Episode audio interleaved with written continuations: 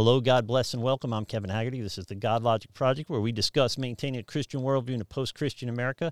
Uh, if you guys watch the show on the regular, you know uh, there's very little that I won't talk about uh, recovery, Christianity, politics, religion, you name it. I tend to have guests in here to talk about it. And in keeping with that tradition, we've got a very interesting guest in here today. Uh, and it's this is going to be a very powerful message. Uh, it's going to be, for some folks, maybe hard to listen to, a little bit heartbreaking. Uh, but the hope that comes with it, I think, is going to be undeniable. So uh, I'll introduce you to my guest. But first, the intro music. Hello, God bless, and welcome. I'm Kevin Haggerty, and this is the Godlogic Project. Shut up, Kevin. I'm Kevin Haggerty. That was Mike Houston telling me to shut up. And my guest today is is Marcedes Marcedes Cowan, Mm-hmm. Uh, and she is uh, she has a really tremendous story. Uh, we're going to take it from the top, but uh, I think a good way to maybe introduce you to the audience is to play a clip from the Dr. Phil show that you were on. That will give them a little bit of an idea, I think, maybe of your background, your story, and uh, and how things turned out, or how things continue to turn out for you, which is uh, just an amazing testimony. I hope. So let's play that video from the top briefly. And we're not we're not going to play the whole thing, so uh, Dr. Phil doesn't sue me for copyright, and uh, uh, and uh, it's two minutes long, so we'll play about 38 seconds of it, I think. I've been living a life for my entire life. If you saw me on Facebook, you'd see a perfectly married couple and their two beautiful children that lived in a really big house that had the American dream. You would see me smiling in pictures. You would see all the good things, but not the bad. The truth is, I've been an escort since I was probably about 14. I have sex for money. My life on a daily basis is getting up in the morning, posting on a website that is for escorts, and then the calls start coming in. I screen my clients based off of phone calls. If they can't hold an intelligent conversation, then it's a no go.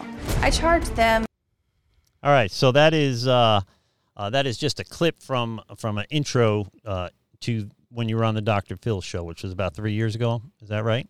Uh, and the uh, uh, when you hear the things you just said, when people hear the things you just said, it, it's very difficult uh, for people to wrap their minds around that. So, average middle American people, uh, a 14 year old is a child, right? And you're still a child. You're you're you're only what 27 now, right? So for you to have this much of a story in, in this early in your life, to me, I, the first thing I think is how many how many lives can you affect in a positive manner uh, with the time you have left? Because you have a lot of time left on average, right? So uh, there is an opportunity here to really to bring hope to people that that may feel particularly hopeless. Now, when I hear uh, I got involved in escort service at 14, uh, I, I instantly how did that happen? How does a 14 year old that really you know can't make any decisions, any any cognitive or legal decisions for that matter, get involved in something like that? Um, you know, my mom, um, God bless her, she passed away at 40 from the disease of alcoholism. Um, so I'll just back up a little bit. Okay. Um, I was very like overly sexualized, over over sexualized as a child. Um, you know, my mom was um, also a sex worker. Um, we had a stripper pole in our living room, suction to the ceiling.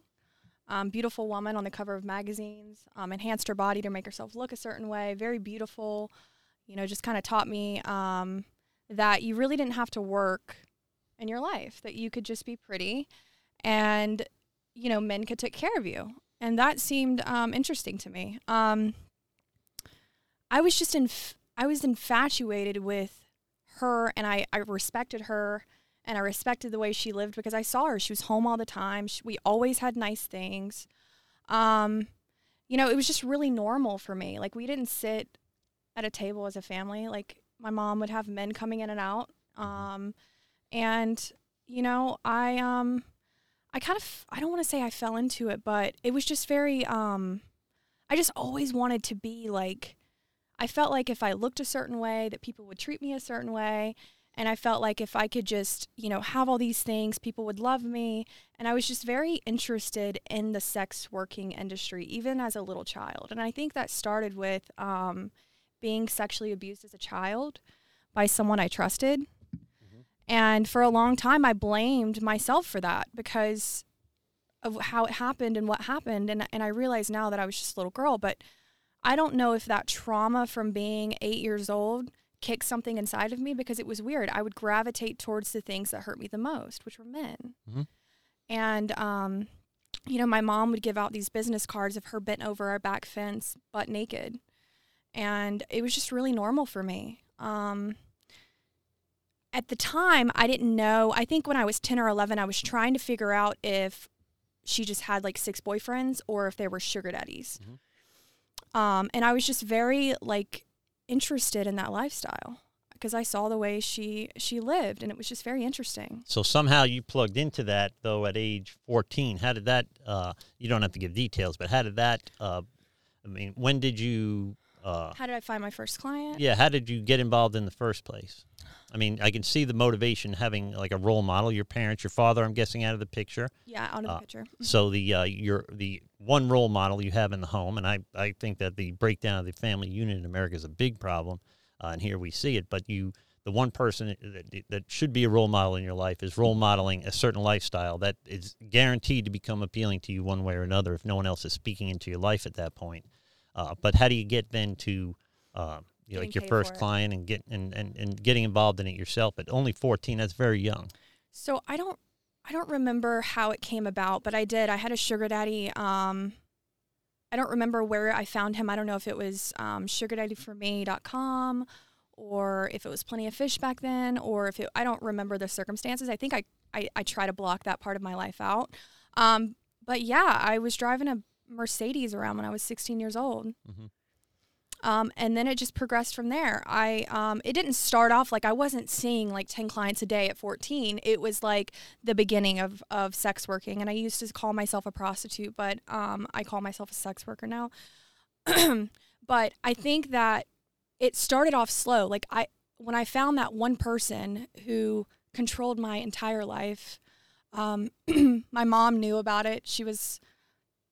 She just she wasn't a mom. She was she Right, tried right. to be my best friend. yeah yeah Um, but I don't remember like how it started. But I remember being like very infatuated with um, being a 16 year old girl, 15 or 16. I don't know if I could legally drive yet, um, but I remember just like bragging about it. I'm like, well, you're doing it for free, but I'm getting paid for it. yeah You know, yeah who's the dumb? Who's the Yeah. dummy here? yeah And that's terrible thinking. Um, and that was kind of like my motive. You know, you do it for free, I get paid for it. Um, and then it just really progressed from there. So the uh, uh, the idea, I think, that you're you're not only emulating your role model in Mm-hmm. this, uh, so it, it has to be justifiable to a 14 or 15, 16 year old kid. That way, uh, other kids are sexually active at 14, 15, 16 years old uh, with you know just punks or whatever, and they're being mistreated or however you know teenage love goes, right? But you're you're thinking to yourself, I'm getting paid. You know, uh, I got a nice car.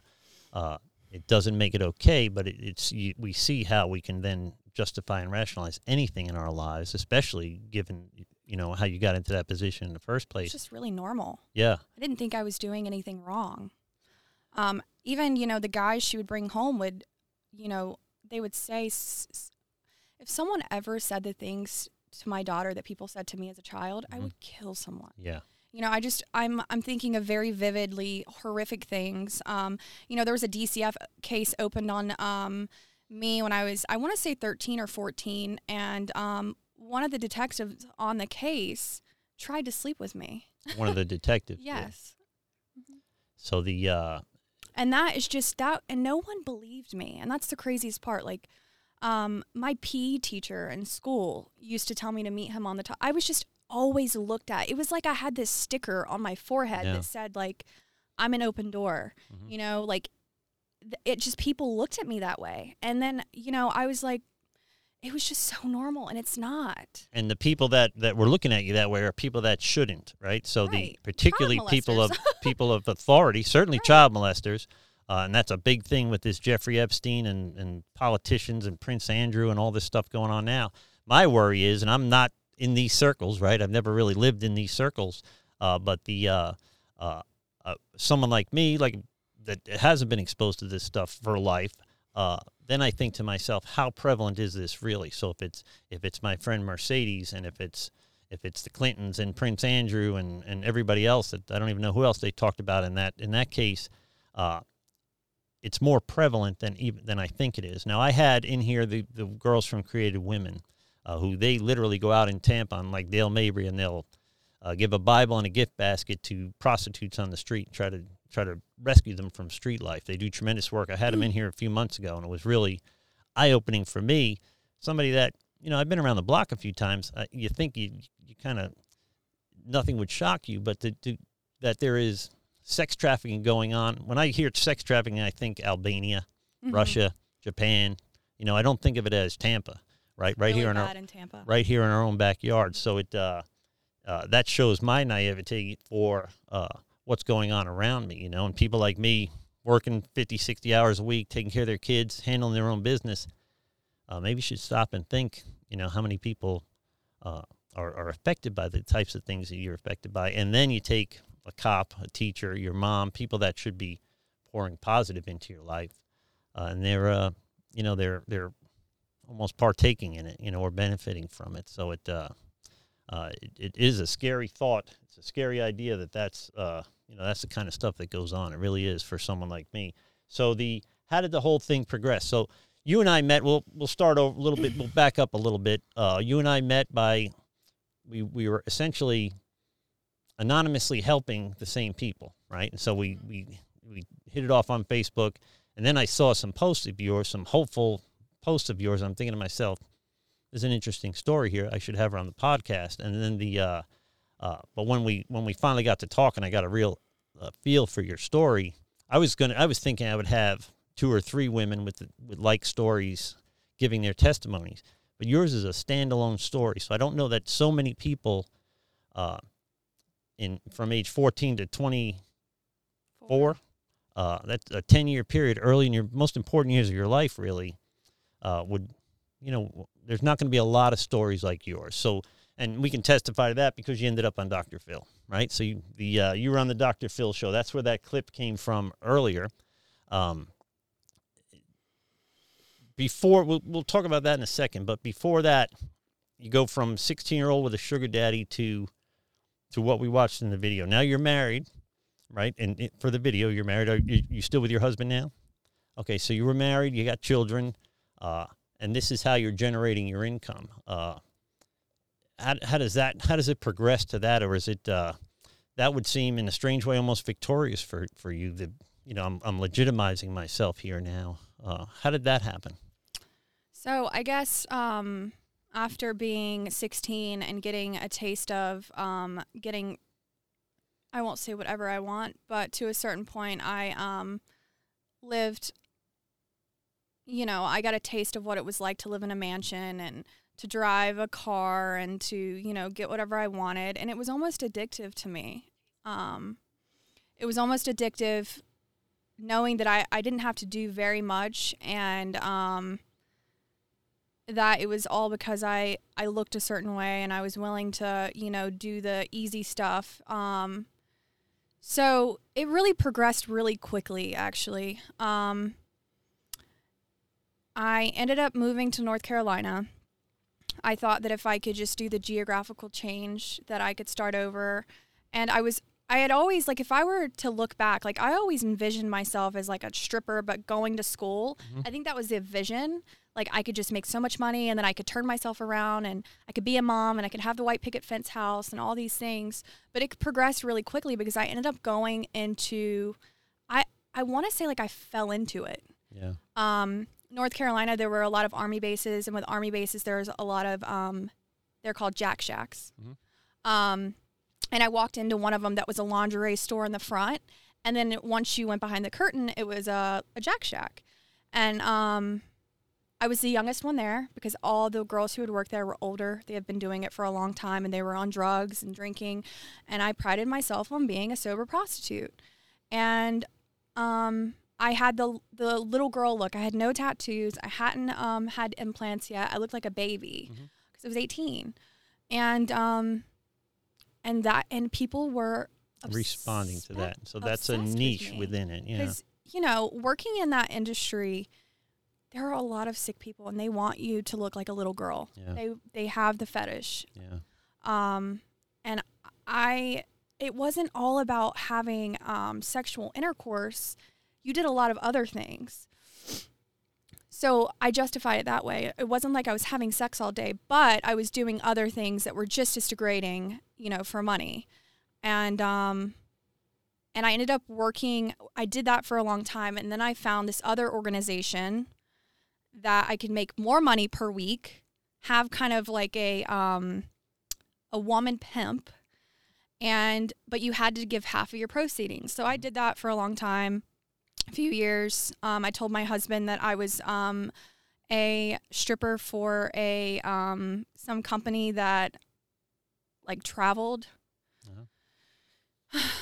and um, I would fly back and forth. And so you're uh, married, and your husband doesn't know this. Married, no, and he doesn't know about this. And I saw that on the the no, episode. no idea. He he was shocked that he when he heard all this, right? He was shocked, yeah. Uh, and people were like, "Well, how didn't he know?" And I, um, I think he loved me so much that he just didn't like fathom me doing it. Yeah. And I was such a good. I, it was a double life, like yeah. mom, mom and wife, sex worker, porn.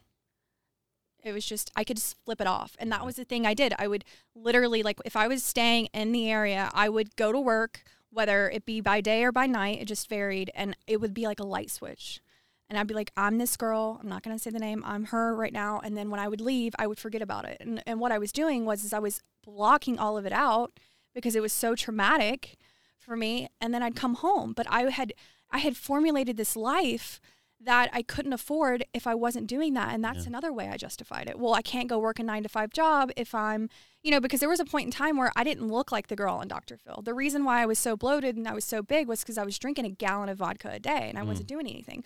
There was a point in time where, you know, I didn't look like that. So I was making a lot of money and I was super addicted to the way I looked. And, um, you know, and then I found out that I didn't have to pay someone half my money. I could do it on my own. Mm-hmm. Um, and then I fell into um, the porn industry. And I didn't do it for long um, because with that kind of lifestyle comes a lot of drugs. They encourage you to do Molly, they encourage you to do. I didn't try my first drug until I was 21. Mm-hmm. And that is late. That's a late. I'm a late bloomer. Yeah, I and quit drinking and drugging when I was 21. Right. That tells you anything. So I didn't like, you know, I had drank at 16 or 17, but I wasn't drinking every day. Um, I wasn't drinking when I was um, being a sex worker. I wasn't doing any of that. And that's why that was like my thing. I'm a sober sex worker. This is great because the guys would tell me, like, everyone's always nodding out. So I was like, this is cool. I'm sober. Mm. And what that did for me in the, in the end of it was it ruined my life. It ruined my life. So then the that was kind of the turning point. That's when probably drugs and alcohol. I mean, the pressure of of the the pressure of being a mom and then the love and the connection that goes along with being a mom and and and doing it better than maybe your mom did. I went through that with my dad certainly. Um, so the pressure from that goes from that to uh, that juxtaposed against the, the the porn and the and the stripping and stuff, and and the duality of that creates a lot of pressure. So I know when I was a kid, you know, I did a lot of bad things. I hung around with bad guys, but I was kind of a good guy. You know, I just did a lot of bad things. I felt guilty about the things I did, which led to the drinking and drugging and trying to escape and, and then doing even crazier things. And so it, uh, it, it spins out of control. But the pressure of, of, uh, of being a mom and, and not wanting to do what your mom did, and there you are kind of doing it. Plus, you know, you're providing, you're keeping the house, you're doing the right things at home, uh, and then switching, like you said, hitting the switch and going back to your, your work life. Uh, that's got to build up an awful lot of pressure, whether we don't realize it or not. Uh, you've got to be under a tremendous amount of pressure and driving your self esteem. I would tell you, as a pastor, driving your self esteem from anything but your relationship with God is uh, a dead end street. So it is. Uh, it is in a sense a form of idolatry. We make a god of ourselves or our money mm-hmm. or our body or sex. We see it more and more with young girls now. Um, they are almost taught uh, to lead with their sexuality. You know, I see it on Facebook. Don't even realize they're doing it. Yeah, I see them on church on Sunday, but then I, I see their Facebook posts and their boobs are hanging out, and they're like, "How do you like my lipstick?" Knowing really, some, nobody's looking at your lipstick. You know, uh, that is. Uh, it's a dead end street, and you. I know a lot of girls that were dancers, and in, in my industry, in the recovery industry, you meet everybody, uh, and they, uh, you know, they, they thought it would never end, you know, and but time and kids and things change, and uh, you know now you're in your 30s or 40s, and nobody really wants to take care of you anymore. You know, and it's uh, the sin of it is, you know, you were led to that. You were given the idea that this is how this might work. Really, it doesn't. You know, it's heartbreaking. And so you and I now becoming friends. I hear this story, and I'm getting choked up listening to you. You know, it's uh, it's hard to hear. Uh, and and then I could run a million, you know, a dozen faces through my head, people that would tell me a similar story. You know, uh, so it is very hard to uh, it's very hard to have these conversations. Um, so the so you're you're now online for yourself. You're married. You got two kids. Yeah, I um, I had Piper when I was 22, and I had Decker when I was 23. Okay. So And then the uh, uh, your husband is is stationed overseas, but really doesn't know a lot about what's going on. Um, he was deployed before we had kids. Um, but no, I mean, I was such a liar and a manipulator that you know he had no idea. Yeah, and He he had no idea. and he's giving you to the extreme to a fault the benefit of the doubt. He's really Absolutely. hoping you're telling him the truth. And have we not all been there with people in our lives, right? Absolutely. Yeah. So the uh, uh, and it's and it's not really his fault if you know I hear a lot of people say to me, you know, he had to have known. How did he not know? Well, it's really not his fault. You know, it's not really him. It's not really his job to determine if his wife is telling the truth about something like that. I mean, I think when you're in it, it's a completely different story, you know, um, versus from an outsider's perspective. Like he lived it every day, so it was just kind of normal for him.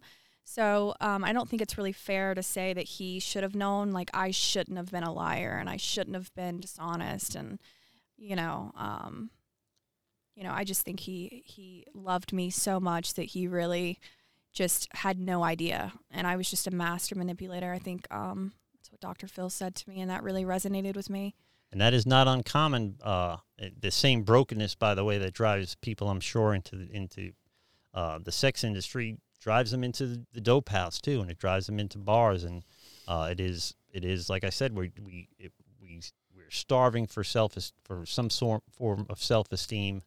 Uh, and we're just going to the wrong places for it. So the a guy told me a long time ago, if you're struggling with self, low self esteem, do something esteemable. Mm-hmm. Turns out you do that now, and we're going to get to that. Uh, we we will open the phone lines here in a little bit, um, and we'll take some calls. And and uh, certainly, guys, you're going to have to keep it appropriate, or I'm going to cut you off. And uh, I am the engineer and the host of the show, so uh, I struggle to answer the phone uh, in a, in any kind of fluid form. So uh, if you if I if I answer the phone, just hang in there till I talk to you because I'm going to have you on, on mute for a little while. But uh, we'll open the phone lines. The uh, uh, so yeah, you've gone into the porn industry. You've done your own thing in in in uh, uh, the escort service. And did you tell me you, you worked for the Bunny Ranch or something like that? Yeah, briefly. So you were down there. Um, is that the legal one in Texas? I'm not familiar. Didn't No, they have a in, um, Nevada? Nevada? They had a HBO TV show about that, didn't they? On t- yep. Yeah. I'm such a nerd. I didn't watch it. Mm-hmm. What are you gonna do? Yeah. Uh, so the uh, that is a tremendous story. Now we hold that up against the Marcedes that I know, right? So for me to hear this is unbelievable. But you and I have responded to the needs of people in, in the community through social media, not even knowing each other, both being in the same business now in a sense of of trying to make a difference in other people's lives. So the uh, uh, for me, it's always uh, I've become the Godlogic project has become kind of a clearinghouse in a, in essence for people that may need help of one way or another. Coming up on Christmas, losing their jobs, um, drugs and alcohol, certainly needing to get into treatment. A big part of, of my story and what I do uh, is is drug and alcohol related. But it put us both in in the same place. So I can tell you from if I was going to speak into it, I can tell you for sure that uh, the heart that she has now for service is amazing because it caught my attention, and I do this stuff all the time but not everybody catches my attention, right? So not every time that I do it does somebody say, "I'll jump on that right away. I'll run out there today after work or whatever it is."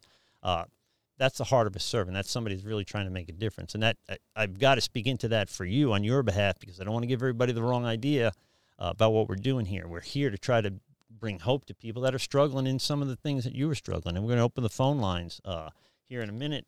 And I want to talk to people that uh, I don't want to talk to creepy dudes. I'll hang up on them, but I wouldn't mind. Uh, uh, if you guys have questions, if you have, uh, if you need some kind of guidance to get out of this uh, lifestyle, and and only somebody that has come out of it can put can get you through that. Uh, I think I want you to call in. This is going to be the show for you. Uh, are you okay with taking some phone calls? I'll try to manage it. I won't be able to manage it perfectly. We're live, so it's going to be hard to manage it perfectly. And I don't, know, with all my buttons, I don't have a bleeper. Okay. Uh, so the uh, we're going to open the phone lines here in a minute. I've got to turn the all the systems on here. So the uh, uh, give me an idea now. I know you. It turns out you work with a friend of mine, which I didn't know, uh, and you're in. You work uh, uh, helping people now, uh, which is amazing. Um, and then you've got you got the kids. You spend time with your kids, and and uh, you're doing all the things that you almost uh, you know kind of wished you can do. You did the you did the wrong things to be able to do the right things. Now here you got you got right and right working together, moving in the same direction. That's got to feel good after Absolutely. after all this. Now I watched a lot of the clips of the Dr. Phil show, uh, and he was mean, but uh, was honest. he was honest. And sometimes he told me what I needed to hear in that moment. yeah, I, I tell people all the time, you don't have don't Uh-huh. trust people that tell you what you want to hear.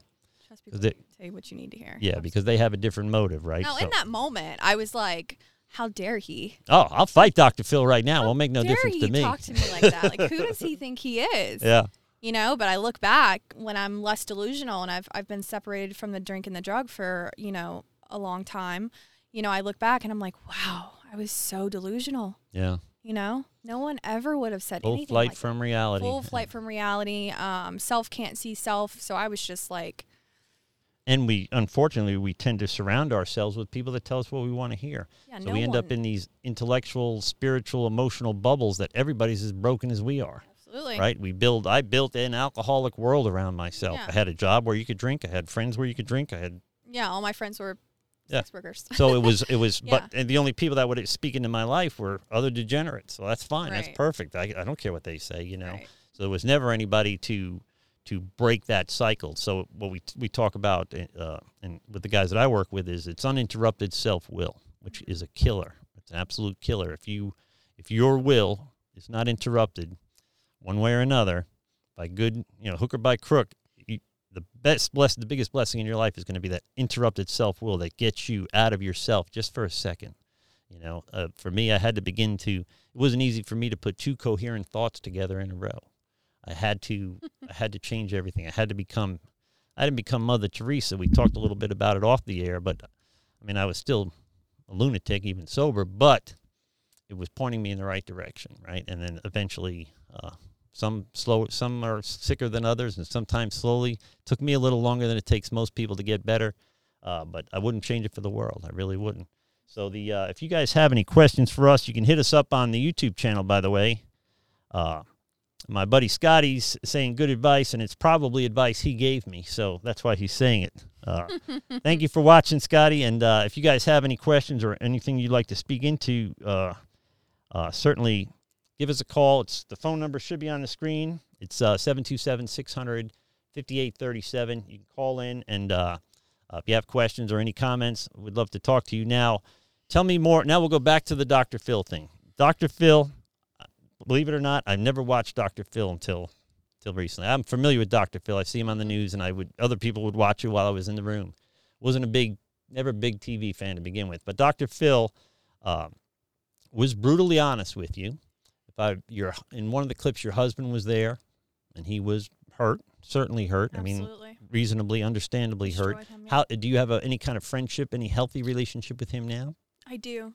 So that's a big blessing. do. So he he's in the kids' lives too. He's an amazing father. Um, I will say that um, I don't. It's healthy. It's exactly how it's supposed to be in this moment. Mm. Um, do we get along? Yeah.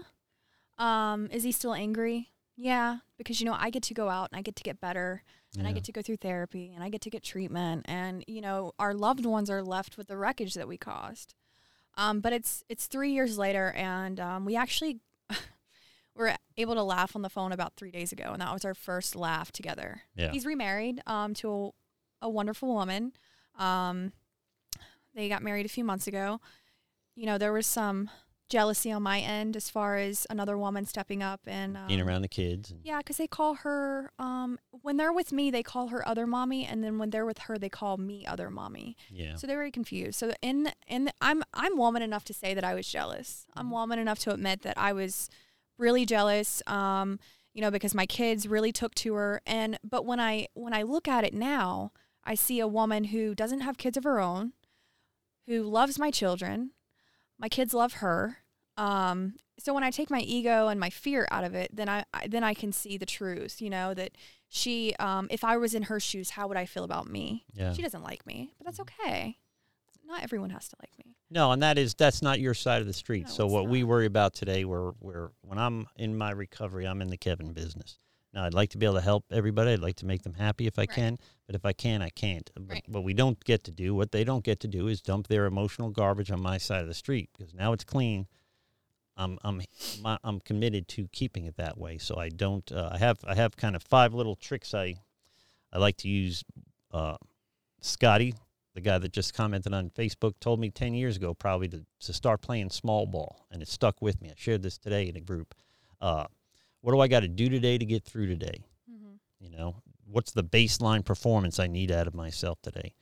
Uh, not hurt anybody, which for an alcoholic or drug addict or anybody struggling with any kind of debilitating obsession is difficult, right? Uh, my son recently added help somebody, which I take for granted. This, this is how I spend my time now. Uh, and then learn something new. So uh, there's five.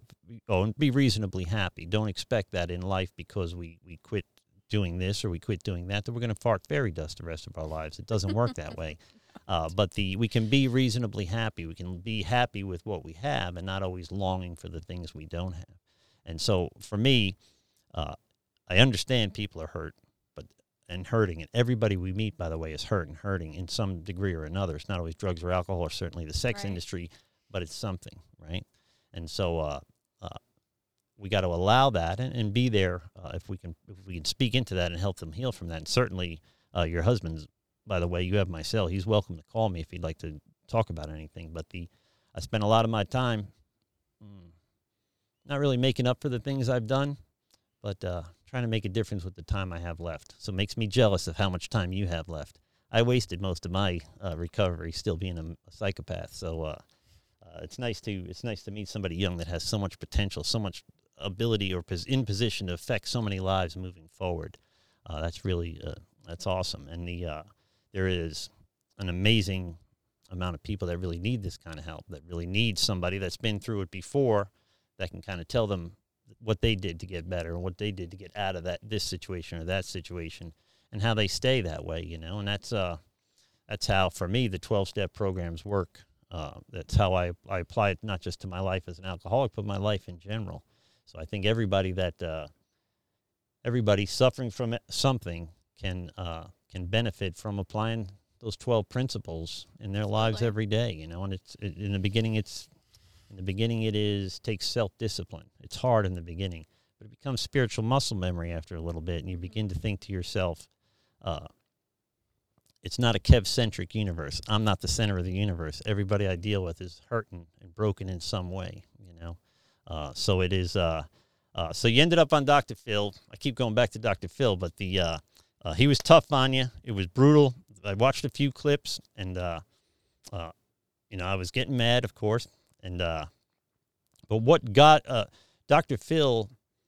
I- think God put you, Dr. Phil, in your life for that kind of exposure, and it wasn't easy to go through that kind of exposure with something so personal, but it made all the difference in the world. Tell me, tell me what it was like to be on a national TV show, getting kind of talking about your personal, very personal business uh, in public, but then how how that uh, how cleaning house like that and how he he leaned into your life and made a difference in your life, right?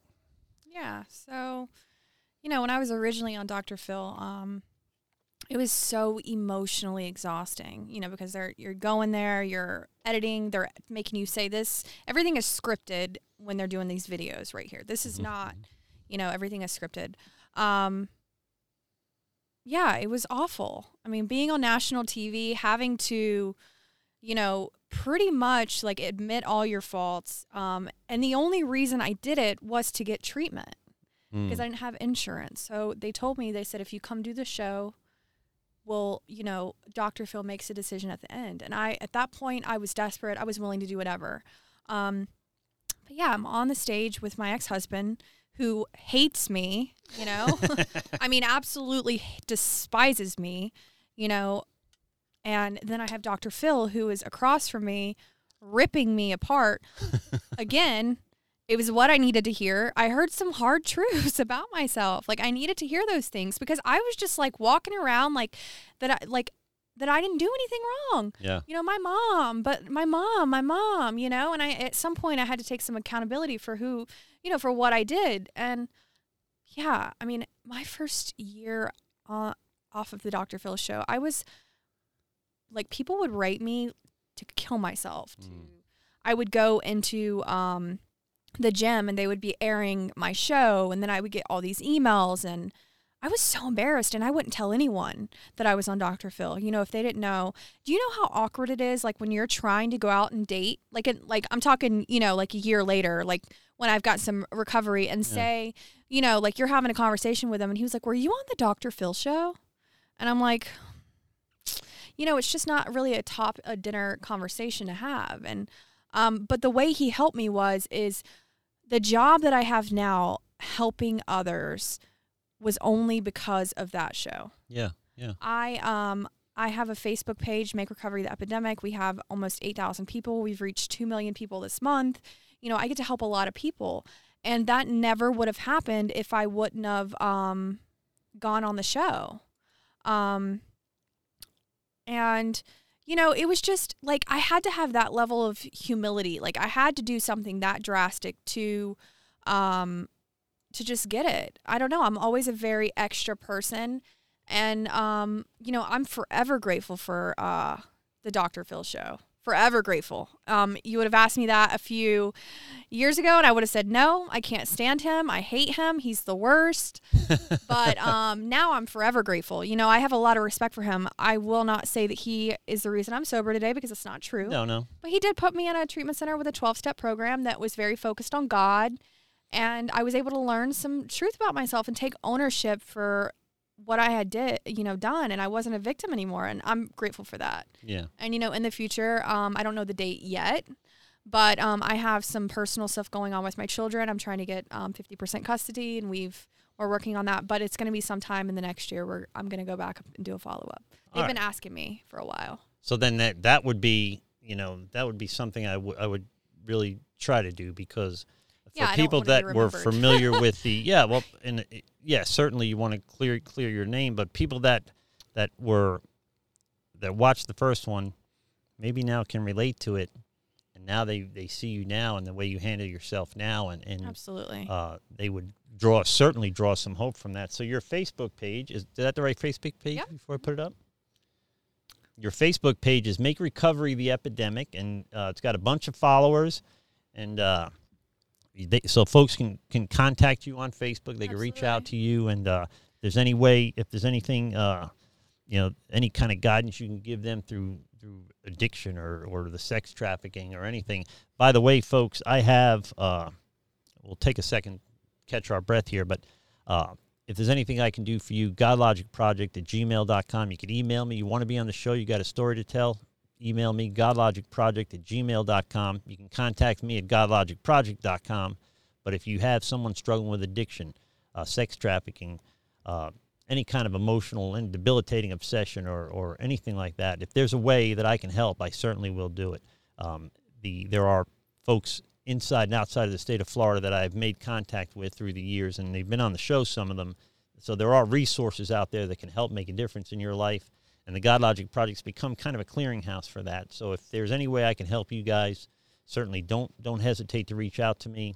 I'll, I'll spend some time trying to put together some some hope, some services for you guys. I don't do much myself uh, in terms of running a rehab or anything like that, but I do have a lot of friends in the industry, and we can. Uh, if, if you got a family member struggling, if you're if you don't know what to do, give me a call. If all I do is pray for you, I'd be glad to do that too. Uh, if we can make a difference in even couple of lives uh, before my time here is uh, before I'm called home, before my time here is done, I'm I'm glad to do it. It's what I'm doing now. So. Uh, uh, again, godlogicproject, gmail.com or godlogicproject.com. You can reach out to me if I can help in any way. I certainly will. If you guys are enjoying the show, so please subscribe, ring the alert bell, comment on Facebook. Uh, uh, we're trying to we're trying to get these this and, and, and every message out to as many people as we possibly can. Uh, as I kind of figure out how to run a podcast by myself here in the first place, which I've never been a computer guy, so you see me off camera running around like a nut. It's uh, it's a You're handful. Doing a great job. Uh, thank you. So the uh, uh, so Dr. Phil paid for you to go to treatment, right? Correct. And then you uh, uh, took full advantage of that. Obviously, that was three years ago. Mm-hmm. January will be three years. Is that what we talked about? The show, yeah. I think when I talked about it this morning on the promo, I said four years, but it's three years. Right. So, uh, uh, Yeah, he sent me to a um, rehab program in West Palm, big recovery community. And um, it was very 12 step based, very God focused. Higher power is what they said to me. Um, I choose to call it God. Um, yeah, he, um, you know, he gave me a facility to um, learn about the truth and to find a power greater than myself. And I'm forever grateful for that. I think he helps a lot of people. There were a lot of, um, there were a lot of Dr. Phil girls in there and guys. Um, he used that specific treatment center for the Dr. Phil people. So I got to meet other people that was also on the show um, who are also still sober. Um, one of the best treatment centers in the country. I don't even work for it, and I'm saying, I mean, one of the best. Yeah. Well, your your treatment center second best because it, it's my friend. So yeah. we'll we'll, But- we'll plug them too. But Uh, um anyway, it was just a great program. You know, it was very it was just a great program. I actually go back all the time Yeah. and visit. So it's a it's a really good and he helps a lot of people, you know, just because it was hard for me to listen to and he kind of you can he could have gone about it a different way, maybe approached it a little But that doesn't ha- that doesn't help viewership. No. So- so it's like, yeah, I mean, he was just a little like, listen, I take responsibility for my actions as an adult, 100%. Mm. But there's a lot of underlying trauma. There was a lot of, there was a belief system. There was a lot of things. I still go to trauma for, trauma therapy for today. I was just there last week.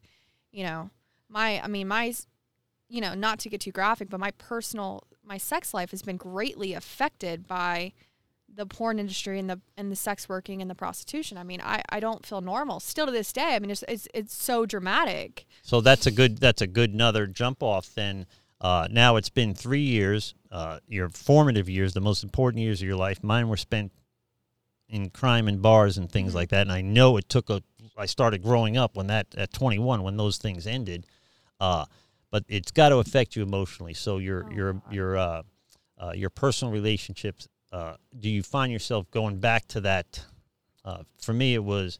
Uh, I would go back to the lying in, in a stressful situation. I would go. I would. Uh, still to this day, somebody sets their purse down near me, and I'm like, "Well, they shouldn't do that." Uh, they, uh, uh, those those behaviors that are defense mechanisms when we're when we're living that life, follow us into our recovery, and and and, and in time they weaken. But in the beginning, certainly for me, losing my temper was how I would solve a problem. Right uh, I would go right back to uh, I would go right back to kind of the tough guy behaviors or bad guy behaviors that I had when I was a kid. You know, uh, but the uh, the temptation may be, and you, you can speak into this or not, but is the temptation then to uh, to kind of be a little too flirty to get your way or anything like that? Do you do you find yourself running into kind of playing those cards again subtly? Um, you know, when I so when I got sober, I worked my first real job ever, ever. You, You, were know, 24. Yeah. I, you know, all the, I was always a sex worker, always, uh, you know, just always working in the sex industry. So when I had my first job in recovery, I had to relearn my mannerisms, Kevin. Like, I, everything I did was sexual. Yeah, yeah. Like, I could, you know, it was just that my, I had to relearn how to, like, be normal. Yeah. Like I was just so used to manipulating and using my body and saying things, putting my hands on my boss's knee. You just, you know, things that are not normal. You see, you have to set up kind of unnatural boundaries for like- yourself in the beginning. Till then, you can make normal boundaries later yeah, on. it was just like it just happened, and um, that is the first thing. Um, but yeah, first re- year of recovery, absolutely. I'm very self-seeking, um, very ego-driven, um, very like, you know, pay attention to me. It was just it was like where I felt comfortable. Like I think that well, it was where you were deriving your self worth Right. your whole life. absolutely. So then, then when you when and I don't have drugs and alcohol to now like Yeah, to, to to cover it. that. So what am I going to do? I'm going to start acting out in other ways. yeah what what do i know that makes me feel better so what Right. do i know that makes me feel better Right. is is drugs and alcohol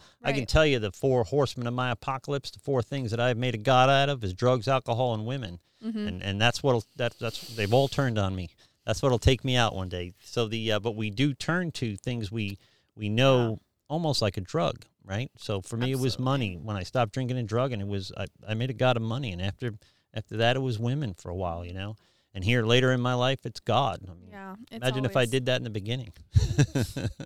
Yeah, it's um yeah, so I had to relearn how to like dress, act, Be social, right? be social, um, very flirty, not realizing I'm flirting. Um, that was brought to my attention a lot, and I'm, I'm always grateful for those kind of people. Yeah. Hey, Marcedes, you know, maybe.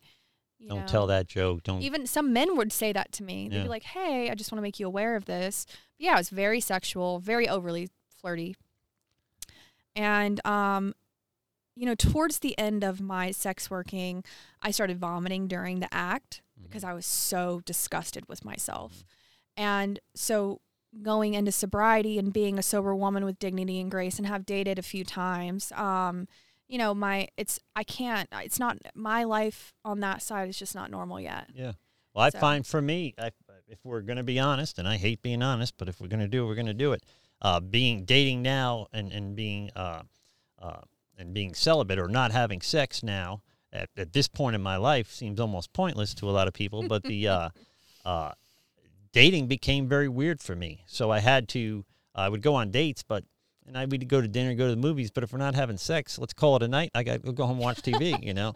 So the uh, it, it, I didn't know how to behave myself. I didn't Mhm. know. Uh, I didn't know how to act like normal people acted, or certainly like Christian leaders act. Right? I didn't know how to do that. I knew how to act like a construction worker acted. So the uh, uh, it, it took a long time for me. I had to I had to watch the jokes. I had to watch the the double innuendos, um, and I had to uh, for a while. I unplugged. I, I set up unnatural boundaries for myself. I wouldn't talk to women when I was trying not to have sex and keeping it a secret. I didn't tell anybody, by the way, that I was doing this. I was just going to kind of wean myself off, uh, and the uh, but I I would stop talking. Then I knew it was always with me was the jokes, right? It was always the getting them to respond to a joke. Then I knew where I stood, that kind of stuff. So it. Uh, uh, I had to discipline and still have to discipline myself on those things. Uh, now, you know, four years into that process, uh, it is not easy, you know. So the uh, to to for abnormal people like me and you to act like normal people act, it's it's a learning curve. You have to learn to act like that, and it's not easy. It was like relearning how to be a um I was like this 13 year old girl, you know, like I had to learn how to be a woman, you know, and dress appropriately and not, you know, make comments and not look at people's husbands and not, you know, just things that were just so foreign to me. Like, what do you mean I Well, can't do those and things? things you would have or should have uh, been uh, disciplined on as a Things child in your like- teenage years. You know, yeah, it would just it, it- it's things that I should have known. You know, it's it's it's ne- it shouldn't have been things that I'd have to figure out later on. Like I should have just like consciously known that that wasn't the right thing to do, but it was so foreign to me. It was just so like it's still crazy to me sometimes. You know, when I think about like uh, my daughter, I have a daughter, and I'm like, she will never, God willing, you know, be overly sexualized. You know, just I and I'm so grateful for the experiences that I went through, even being a sex worker and even, you know, being around a mom who was also an alcoholic and a drug addict who died at 40 from this disease. You know, even though I went through all of that, now I have, I get to like instill these spiritual principles into my children and they don't even know that I'm doing it. And I have all this experience, good or bad, you know, and I get to, I get to, to help my children without, you know, I was on Dr. Phil. It's going to be out there forever yeah. for the rest of my Yeah. life, you know? Um, but I get to, you know, I've completely turned that around, you know? Like I truly have. And that will, this is a program of attraction. All things I think are a program of attraction. So if I don't have something you want, it doesn't matter what I say, Right. right? I can tell you, I can quote chapter and verse when I really can of the Bible, and I should be able to as a pastor, but I can quote chapter and verse, but if I'm not living the gospel, then then who cares what I think? You know, and it goes that goes to recovery. That goes how we how we parent our kids. If I'm not parenting my children well and I speak into how you parent your children, what what is that worth? You know? so it is. Uh, it it becomes a program of attraction. I can tell you that over time. Uh, here here's a kind of a crazy story. So my kids uh were not churched. I haven't been saved very long, so nine years. So uh, my older kids uh, weren't raised in church, and uh, and once I got saved, that broke my heart to think that I, you know, this is the most important thing in my life, and I didn't expose my kids to it younger. Uh, slowly but surely, they became, uh, they they they began to come to church with me. Whether I I never forced it on them, I never was a Bible thumper. You can tell now, you know me well enough. I'm not the big Bible thumper guy. I believe every word of it, but I'm not a uh, I'm not over the top with it. Uh, but my kids, through I hope through seeing a difference in their father. I'm not punching people out at red lights anymore sober, you know, uh, which is bad for business. The uh, uh, there's a difference in me, and they saw it, and they began to want. Ha- I had something they wanted, and they began to look into it. Strangely, talking about you and your ex-husband, my ex-wife, her husband, my ex-sister-in-law are all in leadership at my church now. So I see them all the time. And, and, and the reason that is, is because regardless of what mistakes we made, my ex wife and I, and I made way more than she made, she'll tell you. Uh, the, uh, the, we, if we're going to err, we're going to err on the side of the kids. What's best for the kids? You know, we're, we're, we're not going to, uh, weaponize our children and it's made a difference. It really has. So and it's made a difference not just in our relationship with the kids but then in our relationship with each other. So i'm at church and i say oh that go ask that's my ex-wife standing over there. People think i'm crazy you know. Uh, you go to church with you talk to your ex-wife? That's crazy. Uh, we, we talk all the time. We get along. We're raising these kids. Really carly awesome. particularly the youngest one the youngest girl uh, together still. You know, we fight all the time over who gets her, even though we have legal documents that determine that. We don't go by them really. You know, whatever best for her. Uh, AJ, my son's a little bit different story. His mom's out of the picture, and, and it's just me and him. So it's a little bit. And but she uh, helps me with AJ. Right? She help, helps me with my son. So it's uh, it is not to brag, but to say that it's a program of attraction, right? Because I uh, something changed in Daddy by the grace of God, and nothing I did. The people around me begin to want it, something like that too. And it, it, the 12 step programs work the same way. But um, if I didn't have something they wanted, you know, it didn't matter what I told them or how I begged them or me putting my foot down as their father. Greatest, one of the greatest gifts I've got in my salvation is that my, my older kids have come to church now. And my daughter, my oldest daughter, got ordained.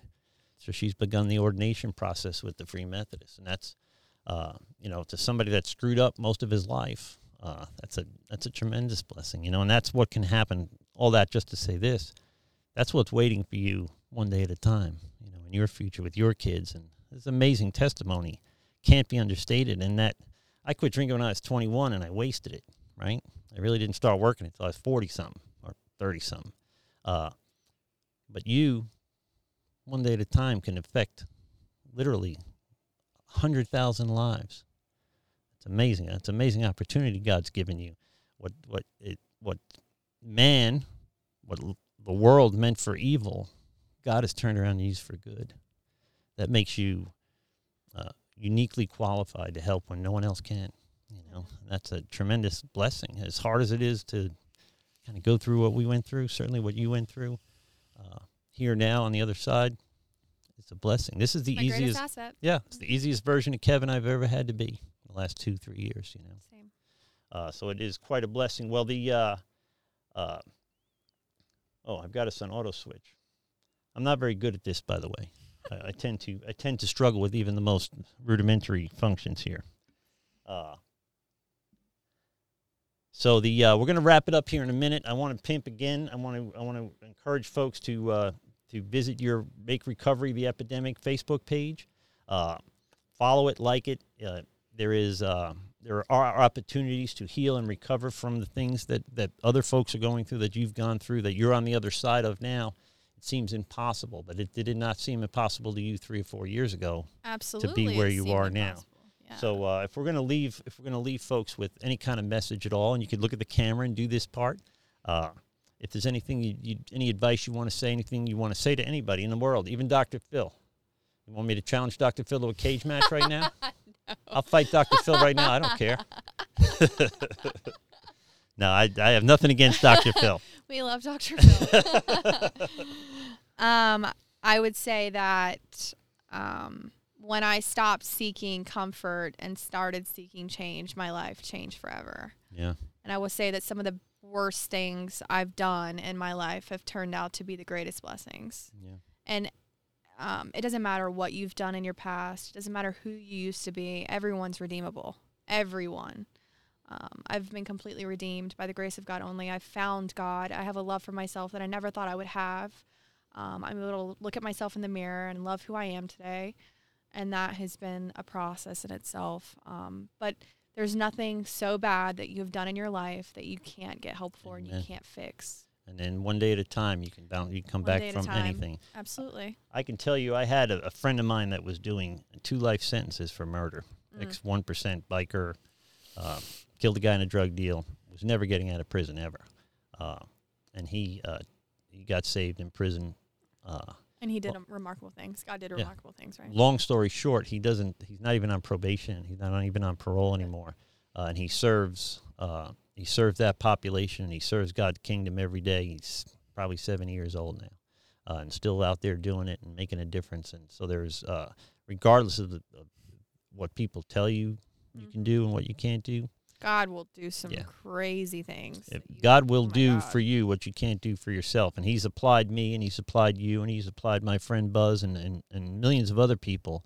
Uh, in the Old Testament, Joseph's brothers sell him to slavery into Egypt. He becomes like uh, the cat daddy of Egypt, right? He's like number two guy in Egypt. And then he, he confronts his brothers, and they, they're like, Joseph, we're sorry, you know. And he's, he forgives them instantly. And he says, what, what you meant for evil, God used for good. You know, it's it's the ultimate in Joseph's side of the street. You know, he took his side of the street was clean. There was no reason to to um, seek revenge or anything like that or get even. Uh, I think the we talked about it a little bit. We're closed now, but we talked about it a little bit before the show. But self centeredness is what kills us, right? uh, self-centeredness. yeah so we uh, uh, the fact that we can we can kind of get outside of ourselves and, and, and serve something greater than ourselves Mhm. it save it saves lives right Mhm. and so uh, the the life that you saved in yourself and I'm glad you did I didn't know you then but I know you now and we're friends uh, that's a that's a thousand different lives that, were, that will be positively affected just by you making that change just by you guys making that change uh, so it isn't the alcoholic that we save, but the alcoholic's children and husbands and wives and family and friends and employers. And uh, this is, uh, I can get a little emotional, but this is, Mhm. This is bigger than just that, right? Those 12 step programs have saved more lives than There's penicillin. like what? How many 12-step programs based off the 12 steps now? Like Yeah. 200 plus. yeah. And the, uh, uh, making a difference every day and, and just two normal schmucks like me figured it out, you know, when no one else could. And I can tell you that if I showed up at those rooms when I was 21 years old in a hoodlum and it was lab coats and ink blots, I would have stole a cup of coffee and a couple wallets and went on my way, right? But because those people were just like me, way older than me, some of them are like 30, Mhm. uh, the, uh, it made all the difference because they were, and literature tells us, uniquely qualified to help when no one else could, you know? Uh, and, and, and God works through the people in our lives like that. Well, anyway, guys, uh, appreciate your watching tonight. Uh, a really powerful episode. We've got to do it again. We'll get some other folks in here maybe. Do a follow up episode in a few months. Love to do it. I want to thank you guys uh, for watching the show tonight, for subscribing. You ring the alert bell, you'll be alerted every time new content is uploaded, so you don't have to try to remember when your favorite episode's coming up. You get a little message. Uh, I do it with quite a few of my YouTube channels that I follow uh, religiously. Am I allowed to say religiously? I'm going to go to hell for that. uh, the uh, uh, I want to thank everybody, by the way, that has been going to godlogicproject.com and clicking on the Amazon logo, uh, doing their Christmas shopping as normal. But when you do that, uh, one extra step, godlogicproject.com. Amazon's been sending a dollar or two to the Godlogic Project, help pay for the expenses to keep this podcast going. So, uh, and you guys doing that, uh, it really makes a difference. So, if you would do that in the future and continue to do that, that's great. We got a PayPal account now if you want to support the Godlogic Project. Uh, you can go to the website. There's a PayPal account. People have been throwing me a few bucks just to keep going here. You know, pay the monthly expenses for the for the studio and everything. Uh, so I want to really thank you guys, Marcedes. I always, as always, I want to thank you for being here. This was a really powerful episode. Uh, I don't generally get emotional during podcasts. I don't generally get emotional during life. Got a little choked up tonight. You got me. You won. You almost made me cry. If I wasn't a plumber, I probably would have cried. if no one's told you they love you today, God loves you. So do I. receive that. Be blessed, and we'll speak soon. Thank you. Thank you for supporting the Godlogic Project. And if no one's told you they love you today, God loves you. So do I. Receive that. Be blessed. We'll speak soon. This has been a Rev Kev production. Your mileage may vary. Shut up, Kevin.